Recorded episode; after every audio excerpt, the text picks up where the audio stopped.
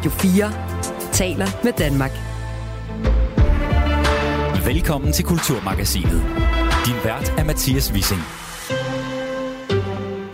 En ukrainsk kunstner ved navn Ilja Repin har kastet en større debat af sig på museer over hele verden, heriblandt på Statens Museum for Kunst, hvor man også har værker af den her russiske kunstner, som egentlig er ukrainer. Det er netop Repins national identitet, der er omdrejningspunktet for en debat, der handler om, hvordan man vurderer en kunstners nationalitet i en verden, hvor landegrænserne hele tiden forandrer sig. Om lidt spørger vi Statens Museum for Kunst, hvad de stiller op med det. Vores forbrug af litteratur bliver i stigende grad digitalt, særligt fordi vi er begyndt at læse bøger med ørerne, og det er nemt og belejligt, men det er også en total omkalfatring af bogmarkedet, som gør det sværere for forlag og forfattere at få fodfæste og tjene penge, og det får nu en række repræsentanter fra bogbranchen til at efterspørge en egentlig litteraturpolitik. Der er nemlig brug for et langt tættere samarbejde mellem skoler, biblioteker og Kulturministeriet, end vi ser i dag, det mener formanden for Dansk Forfatterforening, som jeg får besøg af senere i udsendelsen. Det skal også handle om Kulturministeriets pris for årets børne- og ungdomsbøger, der uddeles netop nu. Prisen for Kulturministeriets børne- og ungdomsbog går i år til en forfatter, der har skrevet om sine egne oplevelser med at være teenager, mens hendes mor er ved at dø af kræft. Og skriveprocessen har været en del af hendes sorgbearbejdelse, men det er ikke en metode, hun vil anbefale til andre. Til sidst så altså, kunne jeg også godt mærke, at jeg savnede at sørge, at, at det var blevet for meget et arbejde nu, den her historie. Øhm, så, så jeg vil sige, altså det, det, det har også været lidt for meget. Hør hele Kulturmagasinet snak med prismodtager Vilma Sandnes Johansson om en lille halv time. Så kom telegrammet i aften. Jeg vil rent ud sige dig, at jeg ville ikke skilles. Jeg var billedhugger før vi giftede os, og ja, jeg har taget det alvorligt. Gud bevar mig for andet. Har du ikke også taget din kunst alvorligt? Ja, så skal det handle om århundredets kærlighedshistorie, for skuespiller Lotte Andersen har nemlig trawlet en brevudveksling på over 1000 breve mellem vores måske største komponist, Carl Nielsen, og hans kone, billedhugger Anne-Marie Carl Nielsen, som i dag er glædet i baggrunden, selvom hun i første halvdel af 1900-tallet overstrålede sin ægte mand. Sidste udsendelsen får jeg besøg af Lotte Andersen og live strings med Live Johansson i spidsen. De er nemlig lige nu på turné med koncertforestillingen Marie og Karl i ord og toner, for at fortælle historien om et stormfuldt og på mange måder ultramoderne kærlighedsforhold. Jeg hedder Mathias Wissing. Velkommen til Kulturmagasinet. Du lytter til Radio 4. Krigen i Ukraine er også flyttet på museum i sidste uge. Der fik vi nemlig en række udmeldinger fra flere af de største internationale museer, der ville ændre titler og omtaler fra russisk til ukrainsk på flere værker. Det gælder blandt andet The Met i New York, som har værker af Arkip Quincy og Ilya Repin, to kunstnere, som begge blev født i det, der i dag hedder Ukraine, men som, da de kom til verden, var en del af det, Ukra- af det russiske undskyld kejserige. Tidligere var de begge anført som russere på The Met, men nu kategoriseres de som ukrainere. Og vender vi blikket mod de danske museer, så findes der faktisk også øh, kunst af samme Ilja Repin i samlingen hos Statens Museum for Kunst. Og her er de så ikke helt så hurtige på aftrækkeren i forhold til at få justeret kunstnernes national identitet som deres udenlandske kolleger. Før, øh, før udsendelsen talte Kulturmagasinets Lene Grønborg Poulsen med overinspektør og seniorforsker Dorte Ågesen ved Statens Museum for Kunst, hvor hun sidder med det her dilemma, og hun forklarede, at der altså er mange overvejelser i spil, når man skal ændre en kunstners national identitet. Altså i samling på Statens Museum for Kunst, der har vi for eksempel øh, værker af en en kunstner, der hedder Ilya Repin, som øh, blev født i en by i det nuværende Ukraine, øh, som på det tidspunkt var del af det russiske kejserige. Han er registreret i vores database som russisk kunstner. Øh, men man kunne sagtens argumentere for øh, også at tilføje øh, ukrainsk nationalitet. Øh, altså han, altså, hvis man kigger nærmere på hans på hans virke, så øh, rejste han temmelig meget omkring, men han, han boede en stor del af sit liv i St. Petersborg og Moskva, og er blevet en vigtig del af russisk kunsthistorie. Øh, så jeg synes stadigvæk, at der er god grund til også at betragte ham som, ham som russisk. Øh, og så skete der faktisk det, at øh, han, han kom i øh, konflikt med sovjetregimet og, og, og valgte at flytte til Finland, så han døde i Finland, så man kunne jo egentlig også godt argumentere for, at han havde øh, finsk identitet. Så, så man kan sige, at han er jo et eksempel på, hvordan, øh, når man begynder at kigge nærmere på det her, øh, vores kategoriseringer egentlig er utilstrækkelige, og vi nok burde begynde at overveje øh, at finde nye måder at gøre det på. Det er jo en kunstner, som er født i Ukraine. Taler det ikke for, at det er en ukrainsk kunstner? Jo, altså han er født i en by, som på det tidspunkt var del af det russiske kejserrige, og som i dag, i, altså i, i nutiden, øh, er Ukraine. Ikke? Så, og, øh, og selvfølgelig kan man argumentere for, at han skal ses som ukrainsk kunstner. Øh, det har vi faktisk andre eksempler på i kunsthistorien. Altså kunstnere, der øh, er født i en anden statsdannelse, øh, har fået en moderne øh, national identitet, så det kunne man sagtens argumentere for. Ikke? Men, øh, øh, men det er ikke noget, vi har haft som praksis før. Øh, og jeg har lyst til at sige, at, at det her med at, at forholde sig til, hvordan vi registrerer kunstværker, titler, nationaliteter også nu her, øhm, det, er jo, det er jo noget, vi arbejder med hele tiden. Og vi, vi bliver opmærksom på fra tid til anden, at der er problemer med den måde, vi har gjort det på, og så skal vi jo finde en ny måde at gøre det på så vi hele tiden arbejder tidsvarende, opdateret informeret med vores øh, registreringspraksis. Og netop det her med, hvordan I registrerer, det åbner jo for en masse spændende refleksioner, som øh, jeg er sikker på, at vi nok skal komme meget mere ind på i vores snak. Men jeg kunne godt lige tænke mig at lige blive i det her konkrete eksempel med den her kunstner Ilja Repin.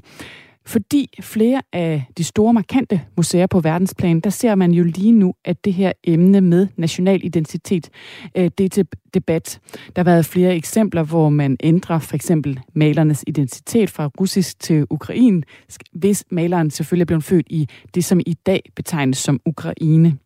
Herudover så har vi set The Metropolitan Museum of Art i New York har ændret titlen på Edgar Degas maleri, russiske dansere, til dansere i ukrainske dragter, og det har The National Gallery i London. De har ændret samme værks navn fra russiske dansere til ukrainske dansere. Hos jer på SMK, Statens Museum for Kunst, der kan det altså virke til sådan lidt udefra i hvert fald, til at I tøver en lille smule øh, på det her spørgsmål. Øh, kan du forstå, at nogen måske synes, at det er lidt underligt, at I ikke bare ændrer for eksempel Ilja Repins national identitet med det samme fra russisk til ukrainsk?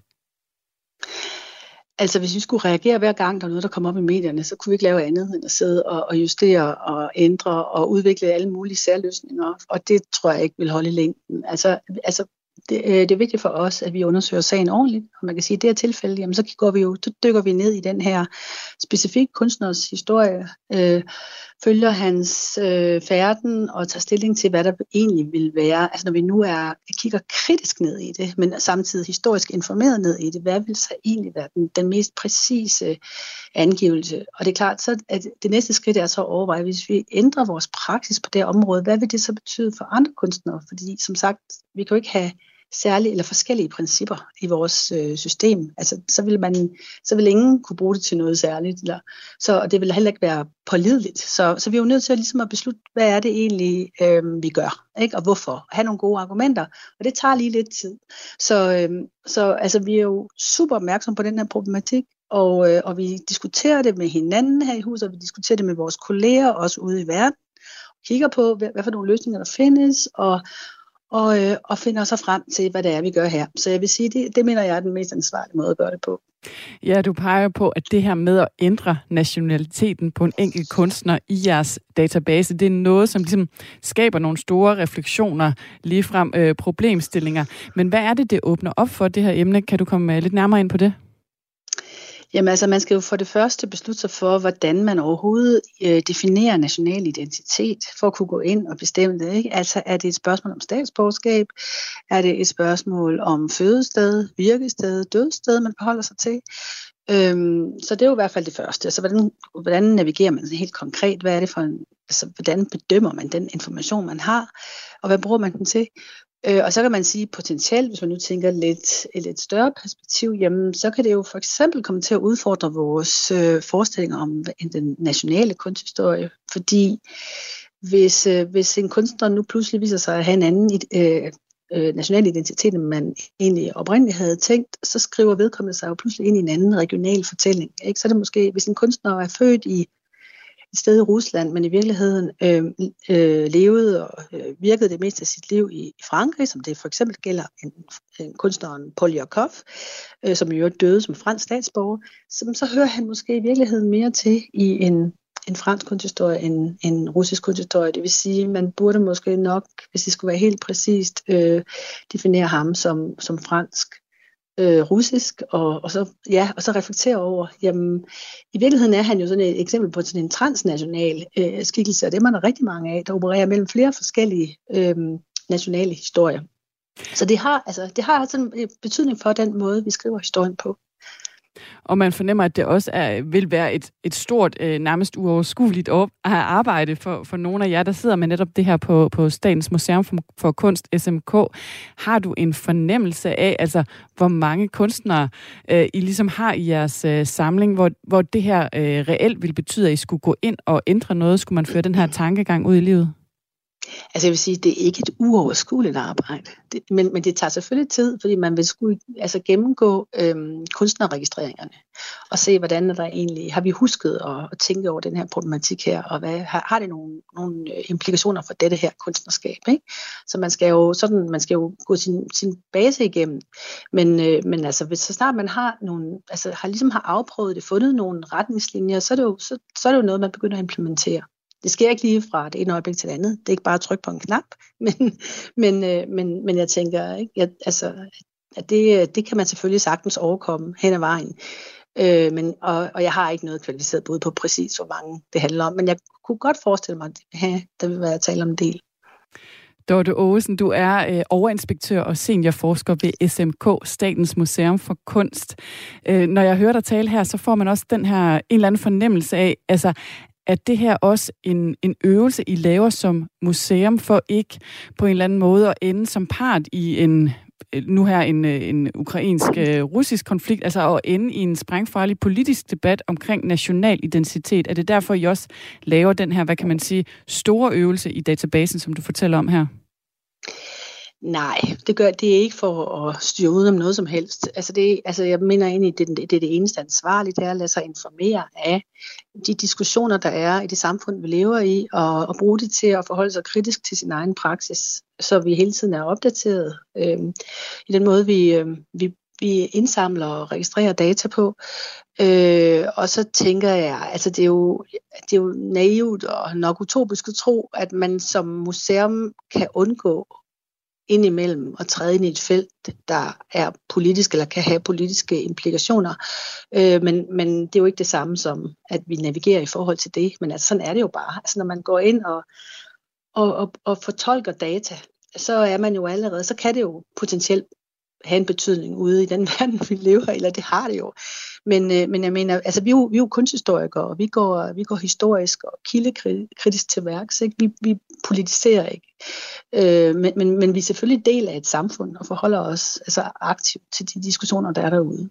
Men, men stadigvæk er det vigtigt, at vi ligesom hiver kan man sige, øhm, øvelsen tilbage på vores banehalvdel, hvor vi arbejder sådan ansvarligt historisk med det og har vores argumenter, altså historiske, kunsthistoriske og kunstfaglige argumenter for, hvorfor vi ændrer på ting. Og hvis man fører tanken om det her med national identitet til ende, altså så kan det vel også i sidste ende øh, betyde, altså som du også var lidt inde på før, at man kan komme til som land og i situationstegn miste nogle kunstnere herhjemme, for eksempel, som vi normalt øh, har tænkt på som danske. Øh, det kunne være en øh, dramatiker som Holberg, der er født i Bergen, øh, som dengang var en del af Danmark.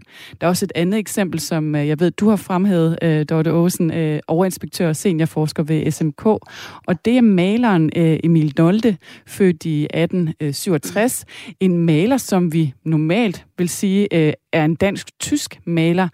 Hvad er det, der kan være svært ved at definere øh, en, en maler som e- Emil Noldes national identitet? Jamen, jeg synes faktisk, at, at, øh, at Nolde er et godt eksempel, fordi da han blev født øh, øh, lige uden for Tønder, øh, der var området lige blevet tysk, det vil sige, at han blev født som tysk øh, statsborger. Og så, øh, så, flyttede, så, så blev grænsen jo flyttet igen øh, i 1920, øh, og så blev området dansk. Men i virkeligheden opfattede han selv sig som slesviger. Altså han, det var hans øh, regionale øh, identitet, der i virkeligheden var den vigtigste for ham. Så der har vi i virkeligheden sådan tre forskellige identiteter i spil. Så, så det, det er sådan et, et andet eksempel, der er lidt tættere på, kan man sige, end de ukrainske eksempler, der er blevet fremhævet her i medierne. Øhm, så, så bare for at sige, at, at den diskussion, den er virksom øh, i mange forskellige øh, historiske perioder og i mange forskellige regioner. Øh, ja, så er der det norske, altså den, en, et andet eksempel kunne være øh, Isi Dahl, maleren Isi Dahl, der blev født i 17 1988 i Bergen, som vi har stærkt repræsenteret her på Statens Museum for Kunst. Øh, Bergen var jo på det tidspunkt dansk, ikke? så han, der har også været en diskussion med nordmænd om, hvorvidt han var en del af dansk eller norsk kunsthistorie, og i virkeligheden kunne man jo sige, at han var begge dele. Lød det fra øh, overinspektør og seniorforsker Dorte Ågesen ved SMK. Du lytter til Radio 4.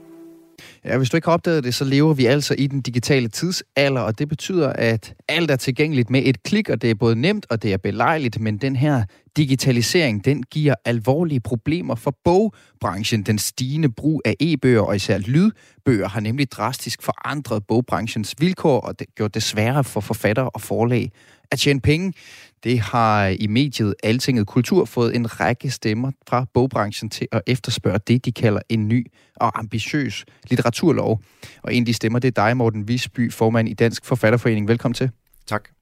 Morten, prøv lige først at skære ud i pap for mig, hvad det er for en situation, vi står i, som får dig til at efterlyse en decideret litteraturpolitik. Jo, men altså, der, der er rigtig mange ting i det, men jeg, jeg tror, altså, den, den korte version af det er, at vi bare i forfatterforeningen kan identificere, at øh, en række af de øh, udviklinger og faktorer, der har allerstørst og mest direkte indflydelse på øh, vilkårene for dansk litteratur i dag, det er nogle faktorer, som ikke sådan direkte er underlagt øh, kulturpolitisk kontrol i dag. Øh, og her tænker jeg for eksempel på det, du var inde på før med øh, den her eksplosive vækst i øh, danskernes øh, øh, appetit på lydbøger, øh, som jo for eksempel slår igennem i biblioteksudlånet, hvor det har nogle konsekvenser for, øh, for bibliotekernes indkøb af litteratur. Prøv, prøv at skære ud, hvis vi ikke er enige. Hvad er det netop for nogle helt sådan lavpraktiske konsekvenser? Altså, hvordan giver det udslag? Jo, men det er jo sådan, at øh, øh, hvis vi sætter parentes om, øh, øh, om det bogsalg, der foregår i de fysiske boghandlere, så er det klart det, det vigtigste den vigtigste økonomiske, det vigtigste økonomiske grundlag for, øh, for det danske bogmarked, det er bibliotekernes indkøb af bøger. Og øh, det er jo et indkøb, som er kommunalt finansieret. Og øh, det vil sige, at det er øh, ikke noget, der er underlagt sådan en national kulturpolitisk øh, styring. Mm. Og det er fint nok, men det betyder bare, at, øh, at øh, noget, der er så økonomisk afgørende for litteraturen og for forfatterne og forlagene, er noget, som, øh, som ligger ude i et, øh, et kommunalt led, hvor der jo er, er pres på budgetterne osv. Så, så der kan ske nogle, nogle, øh, nogle forskydninger i, hvad, hvad pengene bliver brugt på, som, som jo er styret af nogle helt andre hensyn, end, end hvad, det, hvad det egentlig er for en, øh, en hvordan man egentlig gerne vil, vil sikre grundlaget for litteraturen. Mm. Og, og, og hvordan er det så, at en ny øh, litteraturpolitik, eller ligefrem litteraturlov, vil kunne være med til at, at løse den situation? Jamen altså, en, en litteraturpolitik, altså nu, på, på det her stadie er vi jo, altså det er jo et meget, meget tidligt stadie af overvejelserne omkring det her, men altså, øh, det der kunne være, det der er potentialet i det, det er jo, at hvis man på, hvis man kunne få en, en, øh, en samordning af de politiske initiativer på tværs af alle de her skæld, som deler området op, så kunne man måske opnå et, øh, et samlet løft af området, som vil komme, øh, komme, komme alle til gavn. Prøv at komme lidt mere konkret på det. Altså, hvad vil det være for nogle områder, som hvis du samarbejde? Jamen, hvis man fra statslig side styrker øh, de kommunale øh, materialekonti til indkøb af litteratur, så vil, man, øh, så vil man kunne gå ind og skrue på en af de helt afgørende faktorer for, i det økonomiske øh, grundlag for dansk litteratur. Og det, det er bare noget, man ikke kan i dag, fordi det er nogle systemer, som ikke, øh, som ikke taler sammen, og som ikke er ordnet under den samme politiske hat. Så, øh, så jeg mener klart, der er behov for en, en samfundsinvestering i, øh, i biblioteksindkøbet. Mm. Så de både har råd til altså at understøtte den her, det her stigende brug, vi har af, af lydbøger, og, og samtidig være med til at, at gå ud fra, altså støtte den, den brede litteratur, som, som bibliotekerne egentlig typisk har haft som opgave. En ja. af deres opgaver selvfølgelig. Ja, øh, netop. Altså, øh, jeg mener, at det er det, det, det er tydeligt, at de kommunale biblioteksindkøb er under økonomisk pres på grund af øh, den her digitale udvikling. Og der er bibliotekerne jo i, i en svær situation, fordi at, øh, at de er jo de jo, opererer jo inden for en, en forpligtelse til at, at dække øh, lånernes behov der, hvor det nu er.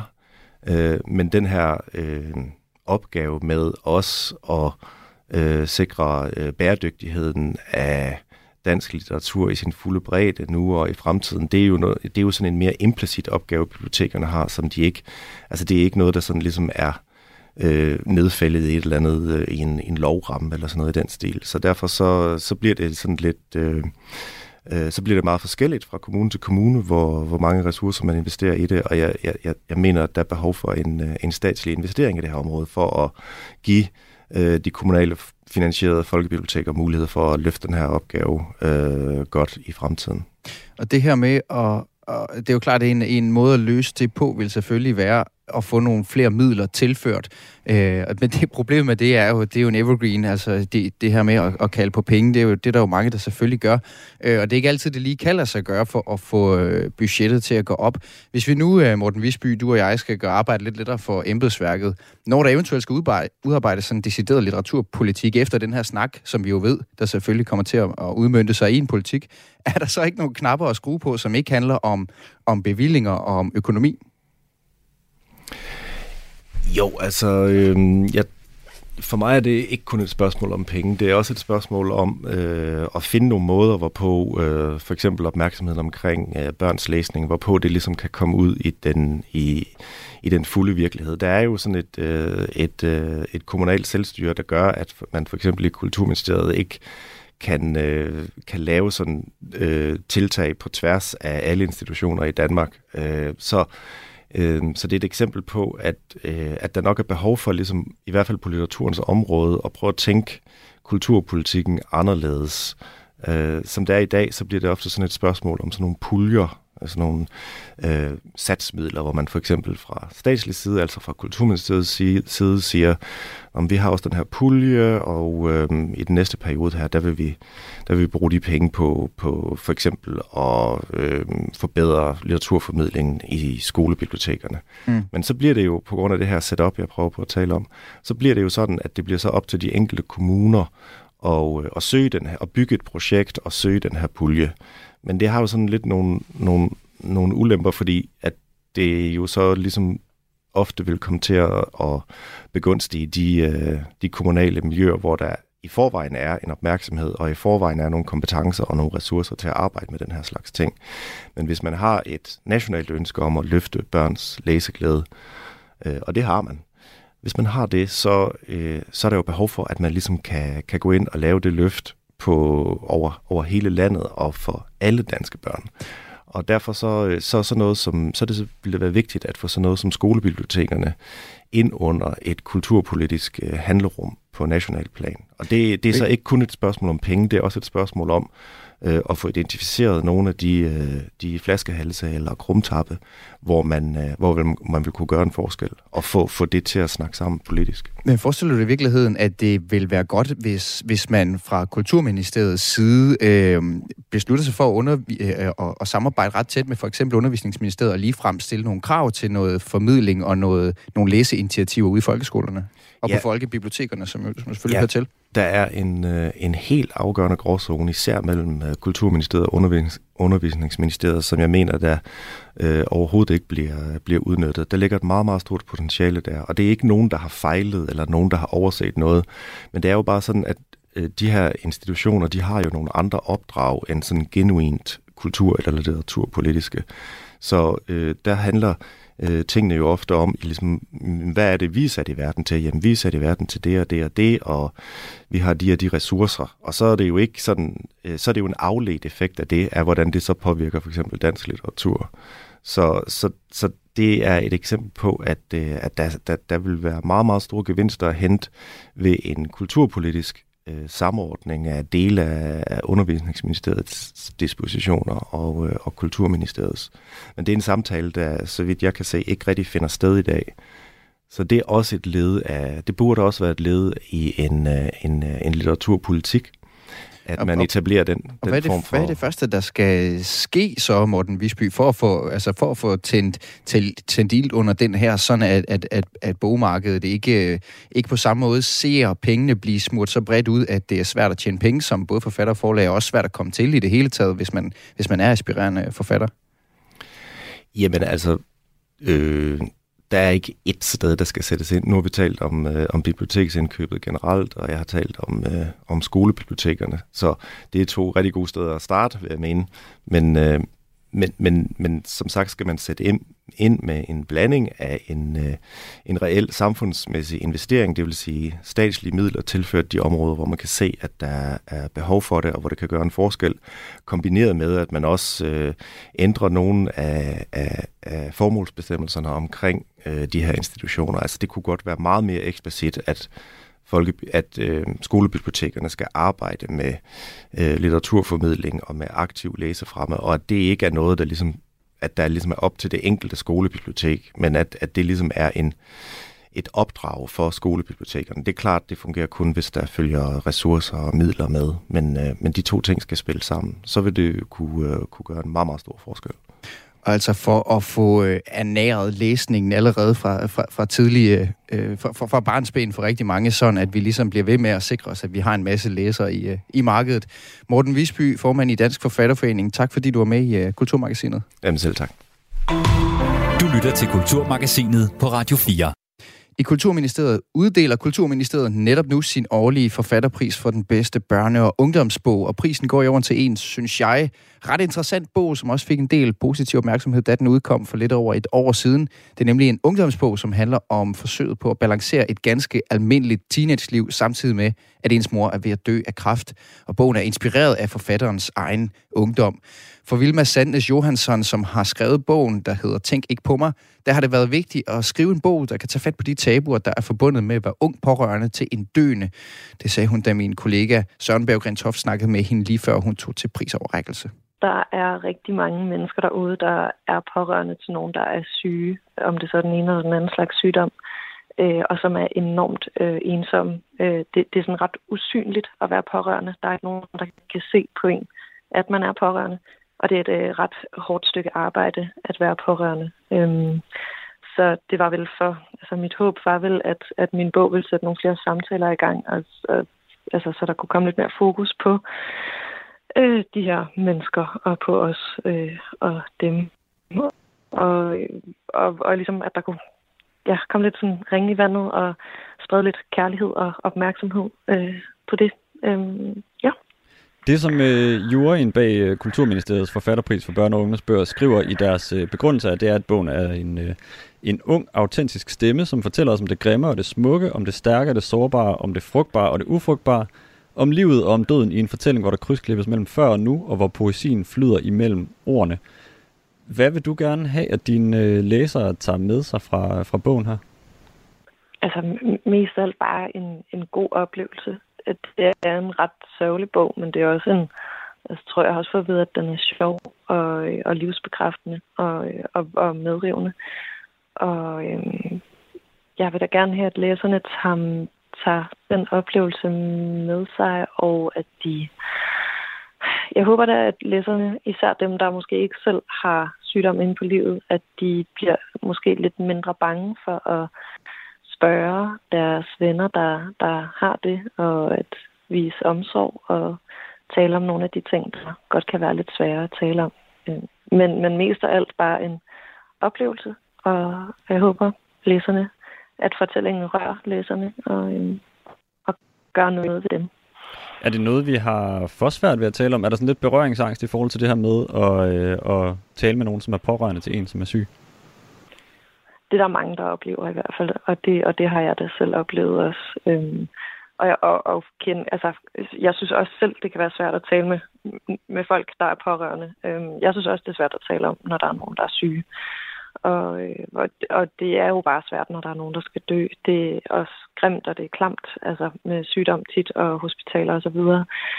Selvfølgelig er det mega svært at tale om, øh, men jeg tror ikke, jeg, jeg, jeg, tror, jeg synes ikke, det behøver at være så svært, som vi gør det til. Øhm, så, så ja, ja, det synes jeg er sådan en samfundsting, at vi, vi har svært ved at, at ødelægge den dårlige stemning. Vi, vi kan godt lide vores hygge, og øh, vi er bange for at gøre hinanden ked af det, tror jeg også. Altså, vi er bange for, at åh oh, nej, jeg vil, jo ikke, jeg vil jo ikke have, at hun skal begynde at græde, hvis jeg nævner det med moren, eller, eller hvad det nu kunne være. Øhm, og, og det, og, altså, jeg tror ikke, der er nogen, der er onde eller tavlige, øh, og ikke øh, vil være der for sine venner. Jeg tror bare ikke, vi ved, hvordan vi skal gøre det. Øhm, så så det, øh, det, det, det tror jeg godt, vi kan blive bedre til. Bogen her, den er jo som sagt øh, autofiktiv, og den, baserer sig, den er baseret på øh, det handlingsforløb, hvor du er teenager, og din mor får konstateret øh, uhelbredelig kræft. Og du så skal balancere imellem alle de her forskellige indtryk fra kemobehandlingen og fra Bispebjerg Hospital, og samtidig med, at du også øh, har et ganske almindeligt ungdomsliv og går til fester og på festivaler og sådan noget. Hvordan har det været for dig, da du skrev den her bog, og genopleve alle de her ting her? Øh, det, øh, altså, øh, fedt, spændende og alt muligt, men også enormt hårdt. Øh, og ikke egentlig, altså, ikke så meget fordi, at det var hårdt at skrive om, men jeg, jeg tror, det var hårdt, fordi øh, når man skriver en bog, så skal man skrive, altså, læse den igennem rigtig mange gange og man skal, man, man skal have sat sådan nogle øh, professionelle øh, forfatterbriller på og, øh, og sige, om det her det kan vi ikke bruge til noget, eller om det her det skal skrues lidt op for, det her det, det skal der skrues lidt ned for.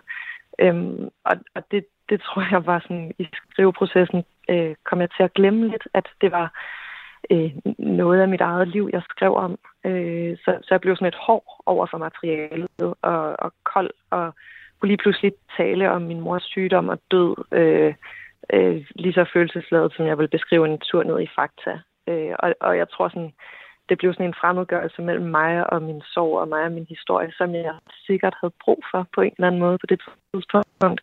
Men til sidst så altså, kunne jeg også godt mærke, at jeg savnede at sørge, at, at det var blevet for meget et arbejde nu, den her historie. Øhm, så, så jeg vil sige, altså, det, det, det har også været lidt for meget. Øh, der, der er tit folk, der spørger, om det har været en bearbejdningsproces at skrive bogen, og det har det på en måde. Øh, men, men jeg, altså jeg kan ikke anbefale nogen at bearbejde ens øh, udfordringer eller traumer øh, så meget, som jeg har gjort. Det, det tror jeg er for meget sagde Vilma Sandnes Johansen, som i dag modtager prisen for Kulturministeriets børne- og ungdomsbog for sin roman Tænk ikke på mig. Illustratorprisen for børne- og ungdomsbøger gik til Jan Oksbøl Kallesen for bogen Dumme Lorteblomst. Du lytter til Kulturmagasinet på Radio 4. Så kom telegrammet i aften. Jeg vil rent ud sige dig, at jeg ville ikke skilles. Jeg var billedhugger før vi giftede os, og ja, jeg har taget det alvorligt. Gud bevar mig for andet. Har du ikke også taget din kunst alvorligt? Nu skal det øh, handle om et af de mest interessante danske kunstnerpar, og om hvad min næste gæst kalder århundredets kærlighedshistorie. De fleste har hørt om Carl Nielsen, som er en af Danmarks største komponister, og selv hvis øh, navnet ikke ringer en klokke, så kender du helt sikkert hans kompositioner. Han har nemlig skrevet musikken til kulturhistoriske pejlemærker, som Solen er så rød, mor, Jens Weimann, og Tita er glad oveni selvfølgelig et hav af orkesterstykker, opera og kammermusik. Men bag, og måske i det her tilfælde, foran enhver succesfuld mand, står som bekendt en stærk kvinde, og det er også tilfældet med Karl Nielsen. Hans kone Anne-Marie Karl Nielsen var en anerkendt og efterspurgt billedhugger i sin samtid, men i eftertiden, ja, der er hun mere eller mindre forsvundet fra den offentlige samtale. Og det er en skam, mener mine næste gæster for Anne-Marie Nielsen var en moderne og driftig kvinde, der kæmpede for retten til at dedikere sig til sin kunst. Også når det betød, at hendes mand Karl Nielsen altså måtte være den, der tog sig af børnene derhjemme. Og det selvom, at parret havde sit virke i første halvdel af 1900-tallet, hvor den slags ikke lige frem var normen. Velkommen til dig, Lotte Andersen, skuespiller. Tak skal du have. Du er i studiet sammen med strygerensemblet Livestrings, anført af cellist Live Johansson og pianist Nikolaj Kornro. Velkommen til jer også. Tak skal du have. Tak skal du have. Og I er lige nu på, øh, på landevejen jo, ikke lige nu i talende stund, men i det hele taget i den her tid med koncertforestillingen Marie og Karl i ord og toner. Mm. Og sidst i uh, programmet, der får vi en smagsprøve på den musik, der akkompagnerer forestillingen. Men først så skal vi lige forstå, helt lavpraktisk, hvad det er ved ægteparet Anne-Marie og Karl Nielsen, som gør dem interessante og relevante her knap 100 år efter de, øh, de levede. Forestillingen den omhandler ægteparets turbulente og passionerede ægteskab og deres interne kamp for at få lov til at hellige sig kunsten. Og den bygger på over 1000 breve, som ægteparet har sendt til hinanden og som er blevet bevaret. Og Lotte Andersen, du læser så de her 1000 breve for godt 10 år siden, og siden da, så har du vel været en slags tredje jul i det her ægteskab. Ja, du det kan man, det kan man faktisk godt i sådan en dyneløfter. Du har skrevet en bog om den. Prøv lige at fortælle, hvad det er, øh, du læser om ægteparret i de her breve, som gør, at du bliver fuldstændig grebet af dem. Jamen altså, jeg fik en invitation til at, at skrive øh, en bog, og først sådan en, en øh, lille bitte opera, som havde premiere i Karl Nielsen året 1900, øh, 2013 hedder det. Og, øh, og det var der, jeg faktisk første gang stiftede bekendtskab med det. Jeg gik ind på øh, det kongelige bibliotek, fordi at Karl Nielsens brevveksling var udgivet. Al, altså alle, han skrev med, og alle, han skrev med tilbage, er blevet udgivet i et kæmpe bind. Og inde imellem alle de her breve, der er også brevene til og fra Anne-Marie Karl Nielsen. Og dem åbnede jeg så, og, og så må jeg bare sige, da jeg ligesom havde læst et af de første breve, sådan lidt tilfældigt åbnede jeg bogen, så fik jeg nærmest tårer i øjnene med det samme, fordi det var simpelthen så rørende og hjerteskærende. For det første, så ja, var de meget ærlige over for hinanden, altså talte det lige ud af posen. Men for det andet, så var der også bare en, en øh, ligeværdighed mellem dem, som også var virkelig, virkelig rørende. Og, og du bliver især fascineret af Anne-Marie. Hvor, hvad, er det, hvad er det ved hendes breve, der sådan for alvor tager fat i dig? Jamen, det der er ved det, det er jo, de skriver breve til hinanden, fordi de ikke er sammen. Mm-hmm. og det er jo klart, uh, heldigvis for os, ikke? De rejser rigtig meget, og det gør hun også især. Rejser hun meget rundt i Europa for at arbejde med sin, med sine skulpturer.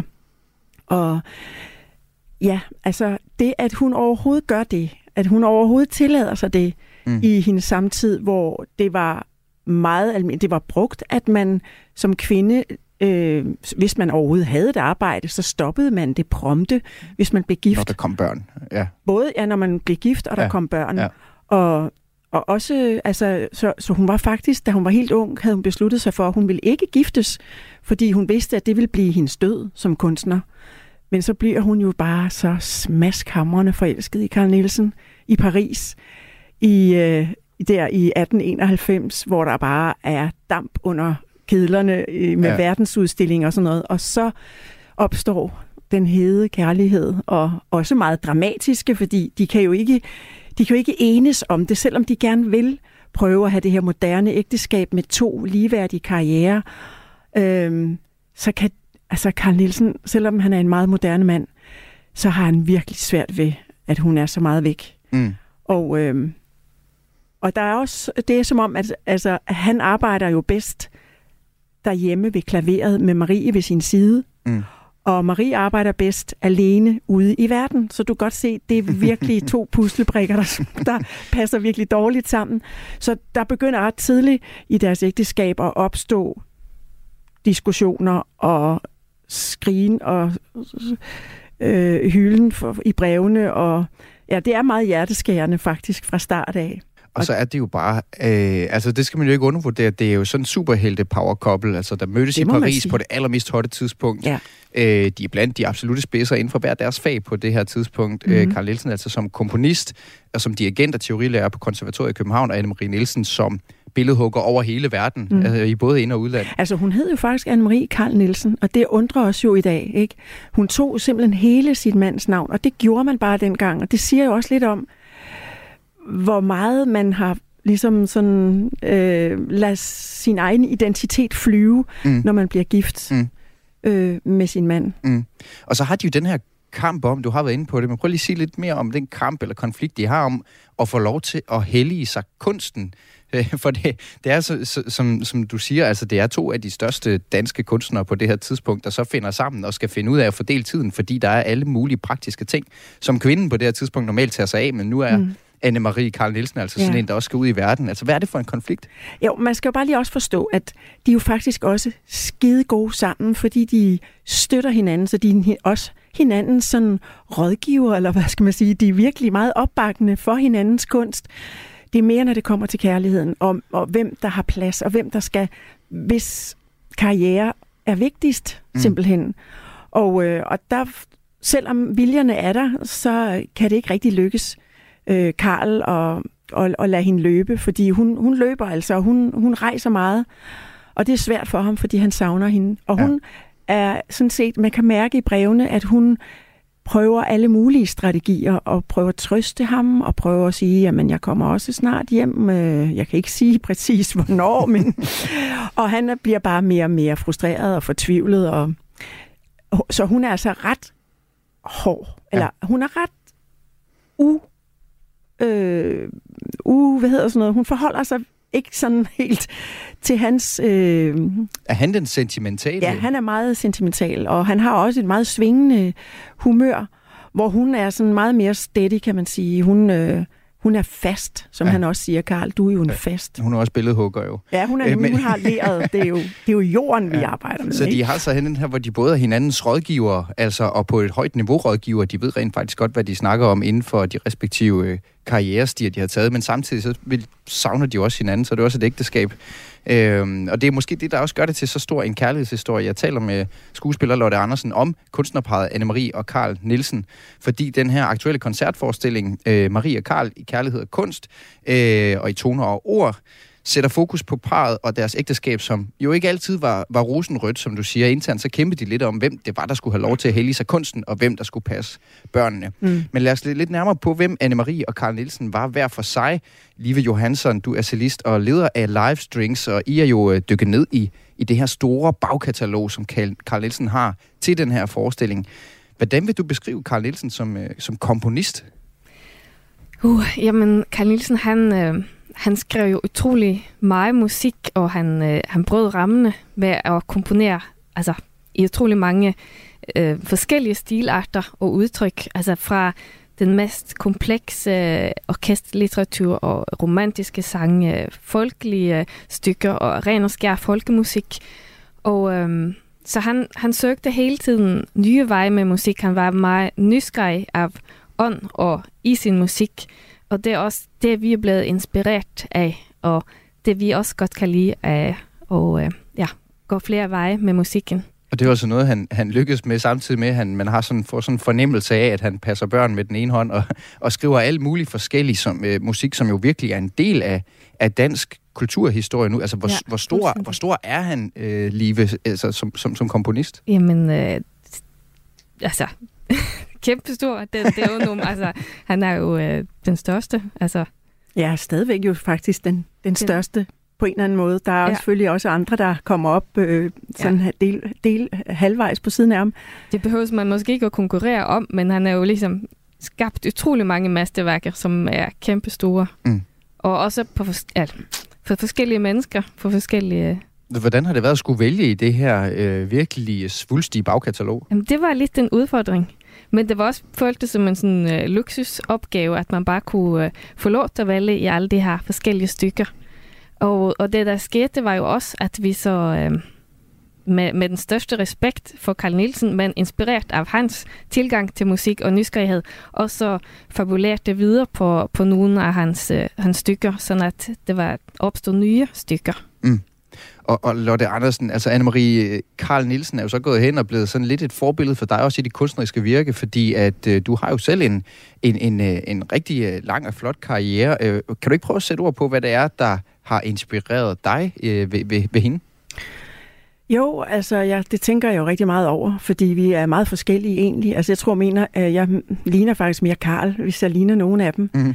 Fordi uh, mit, mit arbejde minder mere om det at lave musik, men fordi det, der, som du sagde lige før, det er det med at arbejde med jorden og det faste, og det, man skal have tålmodighed, og man skal virkelig være stedig, og man skal faktisk ikke være særlig lydhør over for andres meninger. Øh, der skal man måske bare øh, sætte øh, ploven i furen, og så bare køre derud af. Og det, det er blandt andet en af de ting, som jeg holder rigtig meget af ved hende, og jeg tænker er en ret vild ting mm. at have som kvinde. En stedighed og en vedholdenhed, øh, på sit eget. Og, og så vidt jeg kan se, bliver hun aldrig sådan grundlæggende i tvivl om, at hun skal være billedhugger. Der er alle mulige gode og virkelig dårlige grunde til at, at blive i tvivl. Fordi øh, der er jo ikke nogen kvinder, der bliver billedhugger på det her tidspunkt, så øh, hvor fanden fik hun den idé fra derude i Sønder Stenderup på markerne? Altså, øh, men i hvert fald det, at, at hun øh, er så ligeglad med, hvad, mm. hvad andre mener om hende. Og så er hun jo altså, så er hun jo kunstner, og hvis man er kvinde og kunstner på det her tidspunkt, altså vi finder os i starten af 1900-tallet, første halvdel af 1900-tallet, øh, så er man jo ugift, øh, hvis man for alvor skal være fri. Hun har både børn og, og karriere. Øh, altså, kan vi sige, hvordan kiggede folk på det her ægteskab også i samtiden? Ja, det er jo lidt, lidt sværere. Mm, man kan kun se, hvad, nu har jeg jo sådan gået meget ind i deres breve, og man kan jo ligesom se, at, Altså, Skammer alle... han sig sådan, Karl Nielsen? Ja, det gør han. Ja, det gør han virkelig. Mm. Men, men øh, man kan også, altså da hun står der og skal vælge, om hun skal skilles fra geniet, ikke? fordi han bliver anset som geniet, mm. øh, så er der en masse af hendes veninder, der er mange af hendes venner, der skriver, du, hvordan kan du gøre, du kan da ikke blive skilt fra den her øh, mand, som er et geni, og nu må du lige holde op, og nu må du lige sætte dig selv lidt til side og sådan noget. Så, så omverdenen prøvede jo ligesom at, at lægge en dæmper på det, hendes trang til at gøre sig fri, for hun, det ender jo med, det skal lige siges, det ender med, at hun ikke selv kan skabe sin kunst af bare øh, sorg over den her utroskab. Altså hun starter med at være vred, og så ender hun med at blive så fortvivlet, og, og øh, ja, man vil nok kalde det en depression i dag. Mm. Men så, så hun bliver nødt til simpelthen at blive skilt fra ham, så hun kan starte på en frisk, så hun i det mindste ikke går til grunde som kunstner. Mm. Så ja. Ja, det, man får helt sådan Søren Kierkegaard øh, øh, fornemmelser af det her med at ikke, ikke at kunne få kærligheden for tæt på, hvis man skal kunne, hvis man skal kunne lave kunst samtidig. Altså det her gode, kæmpe dramatiske, episke kunst, kunsthistoriske modsætningsforhold mm. på en eller anden måde mellem kunsten og kærligheden. Præcis. Det er jo det, vores forestilling handler om. ja, lige præcis. Og øh, øh, Live, øh, hvad kan vi bruge den her historie til om, om Anne-Marie og Karl Nielsen, og ikke mindst historien om deres ægteskab og deres kunst, til? Hvad kan vi bruge den til her knap? Øh, ja, det er, jo, det, er jo ikke, det er jo ikke 100 år efter, de levede, men det er, det er, det er efterhånden... Øh, Anne-Marie Karl Nielsen, hun dør jo 45, og han dør i 35. Hvad kan vi bruge den til i dag?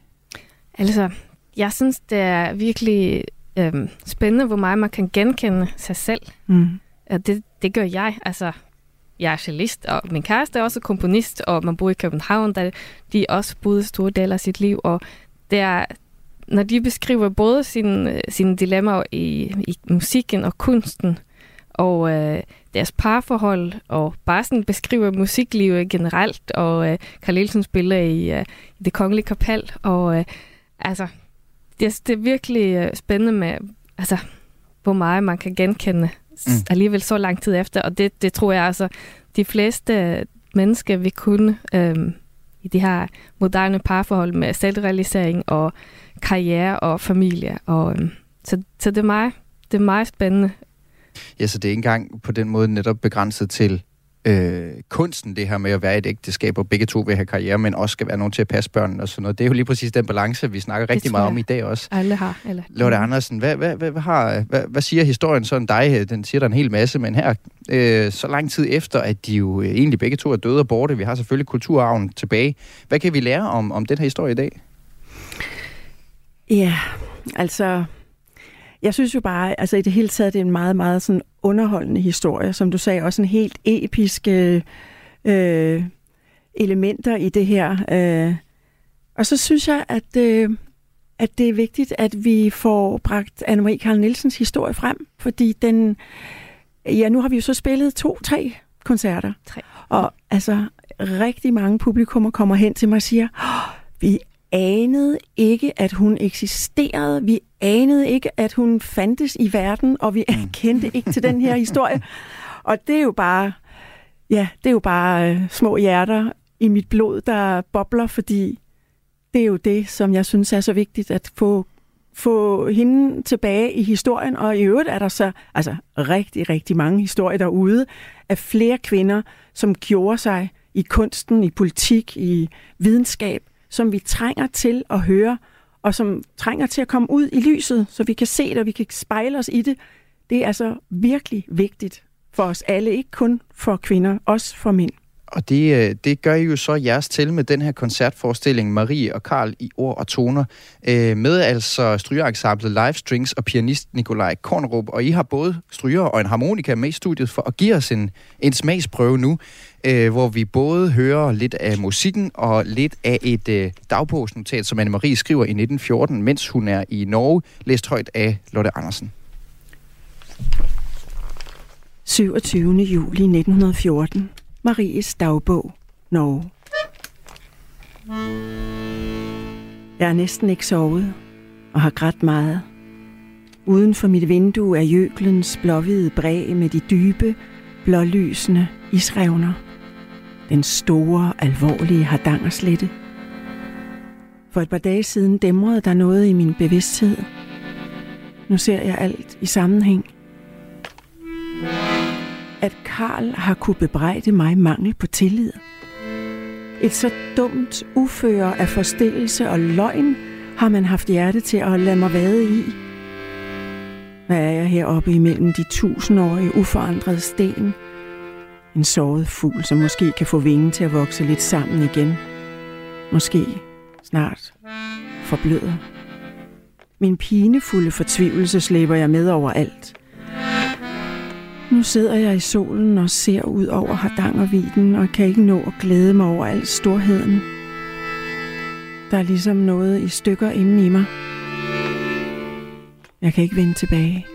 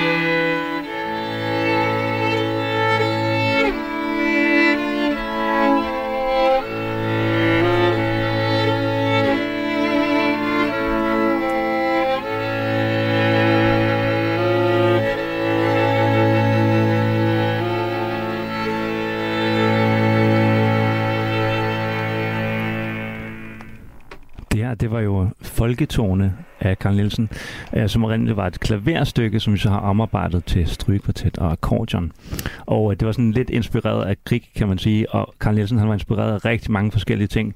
Og så nu har vi tænkt os at spille et stykke, hvor vi forestiller os, hvad der sker, hvis nu, at øh, Karl Nielsen han havde fusioneret den rumænske folkemusik med Jens Weimann. Og her kommer så Mulle Funken Vejsang.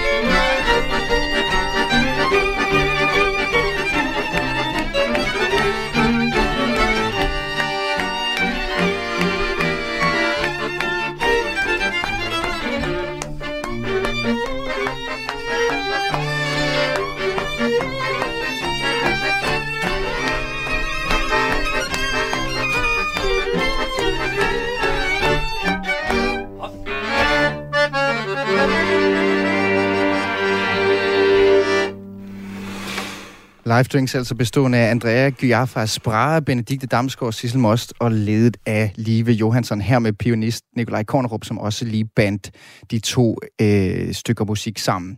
Lotte Andersen, skuespiller, er øh, forestillingens fortæller, og det er en forestilling, som lige nu er på turné i hele landet. Vi når ikke mere af Kulturmagasinet på Radio 4. Det er slut. Om lidt ligger hele udsendelsen i appen. Mit navn er Mathias Wissing.